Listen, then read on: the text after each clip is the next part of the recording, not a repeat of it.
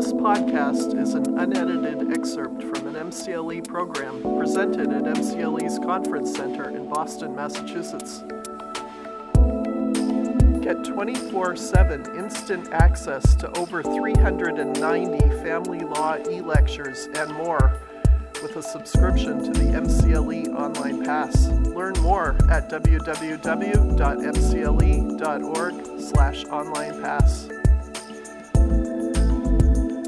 Note that MCLE's products, services, and communications are offered solely as an aid to developing and maintaining professional competence. The statements in this recording may not apply to your circumstances, and no legal, tax, accounting, or other professional advice is being rendered by MCLE or its speakers. For full terms and conditions, please see the MCLE website. Ooh, quarter three. Carlos, you're up, right? Yes. How much, Alright. how much time do I have? All right, let's take a look here. Not a lot. See, one of the beauties of this program is Friday, we usually have a little extra time at the end. It's been the pattern. So if we don't get to everything today, we'll be able to slip it in uh, tomorrow. Don't worry. Um, and, and the other thing is, I want to thank Judge Roach because historically, judges who've participated on the panel usually don't show up on day one. And they just show up on day two. And this has been great having you here today. So going forward, I'm going to mandate that any judge who participates shows up for both days because it's been really valuable having your input. Oh, I enjoy it. I'll Yeah. be here next year. All right, all right, there you go. You're back. All right. um, okay, Carlos. Um, child support guidelines and support orders. Sure. So this is a really difficult topic to condense into 20 minutes. Uh, there's a lot of nuance to child support guidelines. There's a lot of nuance to the alimony statute, uh, particularly now that alimony is not tax deductible as it was for 70 odd years. So I encourage you again to read the um, pa- re- read the chapters in your textbook on this because they'll have a lot more detail. I'm going to go very high level here. Uh, again, I don't I, I don't want to turn this into like a flat lecture because you can get most of this stuff from the chapter, but I just want to give you guys a little bit of sense of how to do things and what to watch out for. So, child support guy, child support is support that's paid for the benefit of the children of the marriage, right? It's usually paid uh, uh, by the uh, party who has the higher income, but not necessarily because it's paid to the custodial parent. So even if the custodial parent, uh, the primary custodial parent, has a larger income than the other spouse, the person who makes less money is going to be paying child support to the person who has custody of the children because that, that's the way the money flows under our statute. So just look out for that. It's not automatic that whoever has more money pays it to the one who has uh, who has more of an who has a larger income pays it to the one who has a lower income. Uh, the child support guidelines, um, you you know most you, you can do them by hand, but you can find them online. You can find them through the court websites. For the most part, the forms that are there are self-calculating. If not, you can do them by hand. Um, but don't stop just at the child support guideline spreadsheet. You know, it's, it's not just a two-page c- calculating spreadsheet. There's about a, I I think it's 15 or 20 pages document that's next to them that's the actual guidelines that explain the theory behind them, the topic, why they apportion certain costs, and how to run them. There are certain cer- there are certain types of income that don't get accounted for in the child support guidelines, and that document will explain to you wh- uh, which ones and why. Uh, the way that college expenses are apportioned are also explained in the child support guidelines. So, just you know, besides the two chapters in the book, go and read the actual child support guidelines. Go and read the packet because there's a wealth of information there, and there's some wrinkles there that might appear in one of your cases. So you want to be prepared because you don't want the judge at your hearing to ask you a question about one of those wrinkles and you not knowing the answer or you being surprised by the fact that that wrinkle exists. So go and read them. Always run the child support guidelines and run them several ways. The child support guidelines, you know, for most cases will be pretty simple. You'll plug in the income of the payor, you'll plug in the income of the recipient, and you'll make whatever, and you'll plug in whatever child care or health, medical, or dental insurance uh, payments are there because those payments, the payment of child care or the payment of health, vision, or dental insurance, and I guess the payment of other support orders will serve as credits to the person who is making those payments to either reduce their child support obligation or, or, or increase the child support entitlement depending on who is making those payments. So always plug them in and always plug them in even if both parties are splitting those costs. So for example, there's two parties. One pays one earns let's call it $1000 a week, the other one earns $500 a week, right? You plug in 1000 and 500 into the guidelines. And then they say they send their child to daycare and it's $250 a week, but they split that cost by agreement or that's the way they've always done it. Don't just wash it out and not include it because, oh, it's 125 him, 125 her. Plug it in there because the child support guidelines don't give you a dollar for dollar credit on those elements. They apportion it depending on the amount of income that's coming in globally. So you'll find a much different result if you plug it in versus if you don't plug it in. So make sure to always plug in all of the elements because they're going to make a difference in what the end result is of the number that the child support guidelines give you. It's very important. And then there are additional wrinkles that can happen too if you have parties who make combined more than $250,000 a year. The child support guidelines apply presumptively to couples whose combined incomes are $250,000 a year or less. But sometimes you have some that make a little more 300,000, 400,000, a, a lot more, a million.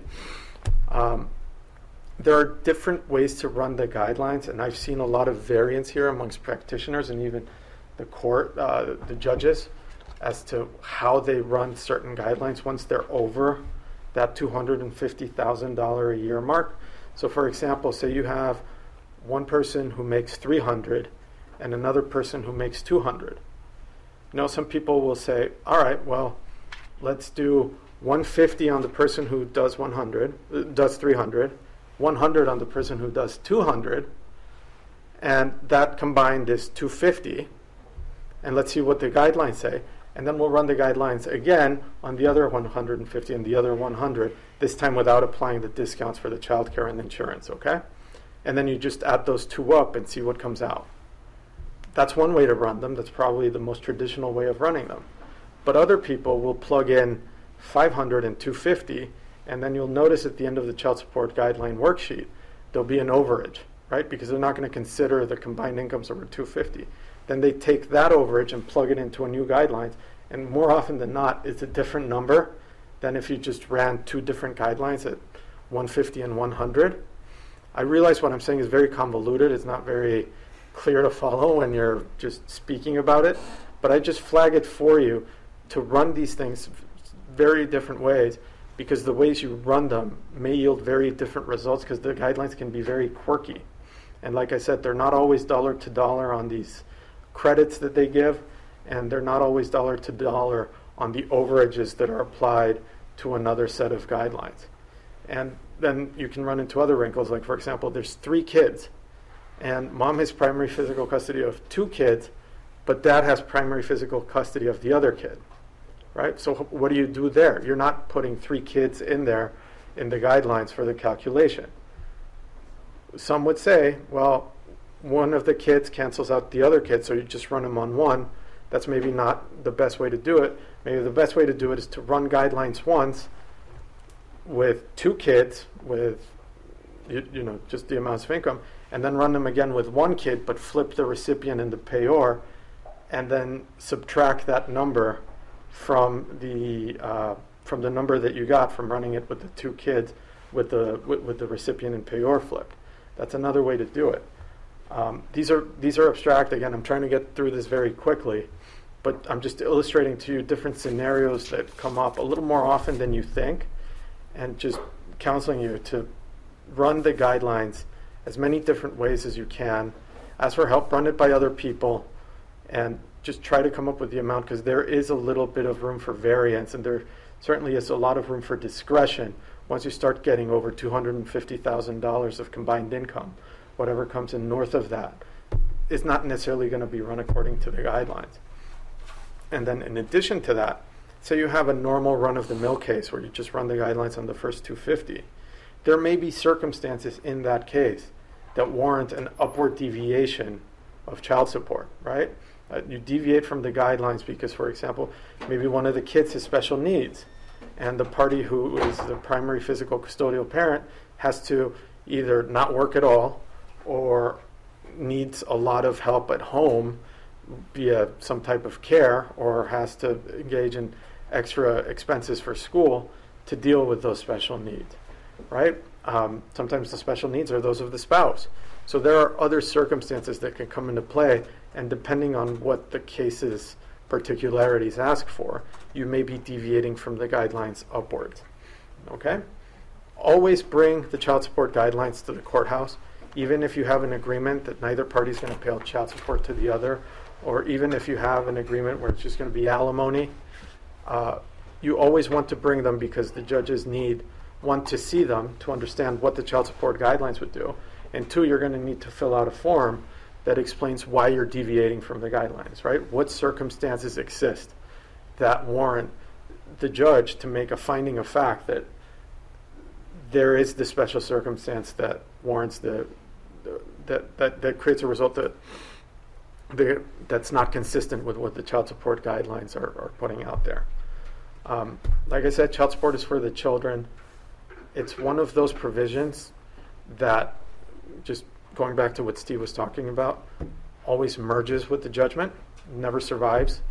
You can't do a surviving child support agreement because a parent is not able to waive a kid's right to child support. So it may be that you just never modify it, but I've never seen a judge allow an agreement where even if the parents are very wealthy, even if everyone does very well for themselves, even if they're both independently wealthy post divorce, uh, waiving uh, child waiving the ability to modify child support is not something that a judge is going to do. So that's just something to keep in mind. And child support is one of those things in a prenuptial agreement that you can't deal with yet because you don't know what the circumstances are going to be, and no judge in the Commonwealth is ever going to tie something to you know when to an agree- tie child support to whatever was established at the time that an agreement was signed. I know that was a lot. Um, let me move on to alimony very quickly, and then I'll take a few questions, if, uh, which you almost certainly have. Um, alimony. Alimony is support paid for the benefit of the spouse. Until a couple of years ago, alimony was tax deductible. It was paid at a rate of about 30 to 35 percent of the difference between the spouse's incomes or according to the recipient's need. And obviously, there's a lot of disagreement about what need is, what's a reasonable need, what's a want, what's, you know, consistent with the marital lifestyle, what's north of the marital lifestyle. That's, you know, that that's where there is a little bit of room for discretion. But typically, it's either 30, it was 30 to 35 percent of the difference between incomes or a party's need. Now that alimony is not tax deductible, 30 to 35 percent is too rich because the payor isn't able to deduct that 30 to 35 percent periodic support payment that they're making from their taxable income, and the recipient doesn't have to claim it. So you end up with very lopsided results once you look at the post-tax consequences of this. So those have been adjusted. It generally falls now in the range of somewhere between 20 to 25 percent. Obviously, it's not tax deductible. It's more or less almost the same. It's treated the same tax-wise as child support is treated, just post-tax dollars. No one reports them. No one claims them as deductions. So it, it, it's just money that flows from one from the payor to the recipient. Um, it's not necessarily apples to apples that 20 to 25 percent is the equivalent of 30 to 35 percent. The way we got the 20 to 25 percent is one of the um, financial experts that's very respected in the divorce uh, in the family law bar did this calculation and ran a model and ran it several different ways. And he came up with a model that said more or less 90% of, if you have the page. I do, I'm gonna give you, I'm gonna give you the 90, page number. you know, 90% of the cases are going to fall within that range. But for example, you, it, it, but it's done by reverse engineering the post-tax results with the pre-tax, pre-tax results under both scenarios. So the model, by the way, is just on page Mm-hmm. 237, 238, and then um, just thereafter, I don't know if I stepped out, I don't know if you mentioned, there's a, a really good sort of PowerPoint presentation starting on page 239, which dealt with uh, the alimony uh, changes in the law. So take a look at that. That table is very helpful because it's not always true that a 33% order is going to be equivalent to a 23% order when you go from tax deductible to non-tax deductible, or that a 30% order is going to be equivalent to 20. So just make sure you review that sheet, do the work, especially when, when you're dealing with high-income cases. There's a lot of variance to these uh, to these calculations once you start accounting for deductions, tax brackets, etc. So, just something to take a look at. There's four different types of alimony. I'd say in 99% of our cases, we're dealing with general term alimony versus the other three, which are rehabilitative, reimbursement, and transitional alimony. They exist. Take a look at them. The chapters explain them well. But for purposes of this discussion and for most of your practice, it's not something um, that we're dealing with. Um, go and read the statute. Go and read chapter 208, sections 48 through 55. That's the Alimony Reform Act. That came into play almost 10 years ago, but it instituted a new scheme, and it has uh, it explains very clearly the durational limits, terminating events. Right, if someone dies, if someone gets remarried, alimony terminates. Uh, if someone cohabitates with someone else, there's open discussion about whether that needs to be a romantic partner or it can just be cohabitating with, for example, a sibling or your parent. Uh, there's no law on that issue yet, at least that I'm aware of. But go and read those chapters because they're going to be very instructive. And alimony is one of those things where at least the guidelines are very clear. It's obviously room for wrinkles and nuance, as in everything we do, depending on a case's particular circumstances. But we have a pretty structured framework of amount alimony, of amount of alimony, duration of alimony, terminating events, etc. Uh, so read those chapters because they're very important. Um, I'm going to cut it off there. Very surface level. There's a lot more to this. You could teach a month. You, you could teach about these things for a month and not get through them. So just, one point, not only read the statute, but read the cases. Because the statute's relatively new, it was passed in 2014, but there's been a slew of cases that has interpreted that statute. So it's very important to read the cases to get a flavor of where the court is on uh, interpreting that statute. Um, just on, on the issue of just alimony, um, do you folks get this? Any Mass Law Review through any of your memberships? Look familiar? Or some of you are nodding. Um, I I'd asked MCLE to add to the material, but some, I'm not seeing it. Maybe they didn't get the permission on the copyright. Um, but there's um, so it's ma- write this down. Massachusetts Law Review, Volume 101. It's November 2019. There's an excellent article here uh, on the Alimony Reform Act. Um, so if you're looking for sort of a comprehensive, there's, there is some other material on the Alimony Reform Act in here, but if you're looking for some comp- comprehensive material uh, uh, that's really timely and up to date, it's a good article. Okay. questions, comments, complaints. You did a good job. I have one. Yes, please. Not a complaint. I found out recently that there there's an app that you can put on your phone that allows you to run the child support guidelines worksheet, and it's the most amazing thing I've ever seen. So there used to be one that I had, but which one? Which one's that off From of? Infinity Law Group. Is that the Skylark one? Uh, I don't know. It's There was called. one- There was one that had a glitch in it at one point, and we stopped using it. I hope so. Uh, I, may, I think and this is a new one. believe they fixed that. They fixed the glitch. I don't know who who's had the glitch, whether it was that one or I can another take a one. look in a second. But we, we could.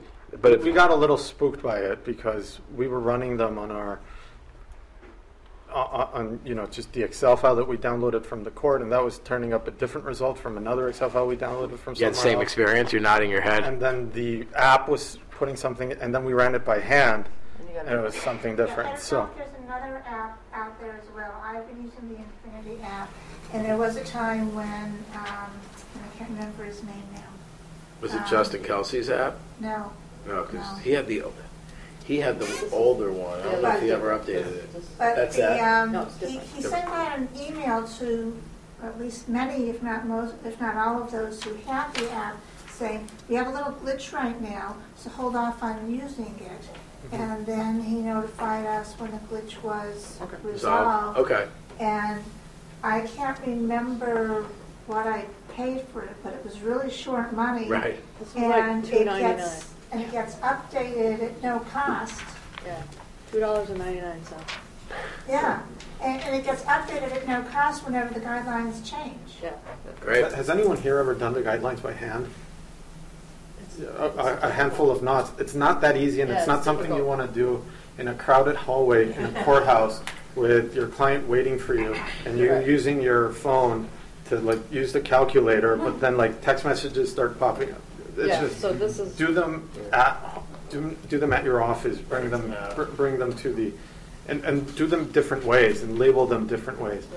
Because if there's some question about income, for example, if, you, if, if you're claiming, well, no, it, you know, the payor's income is really 100000 a year, and they're like, no, the payor's income is really 50000 a year, bring both sets of guidelines just so you have them ready.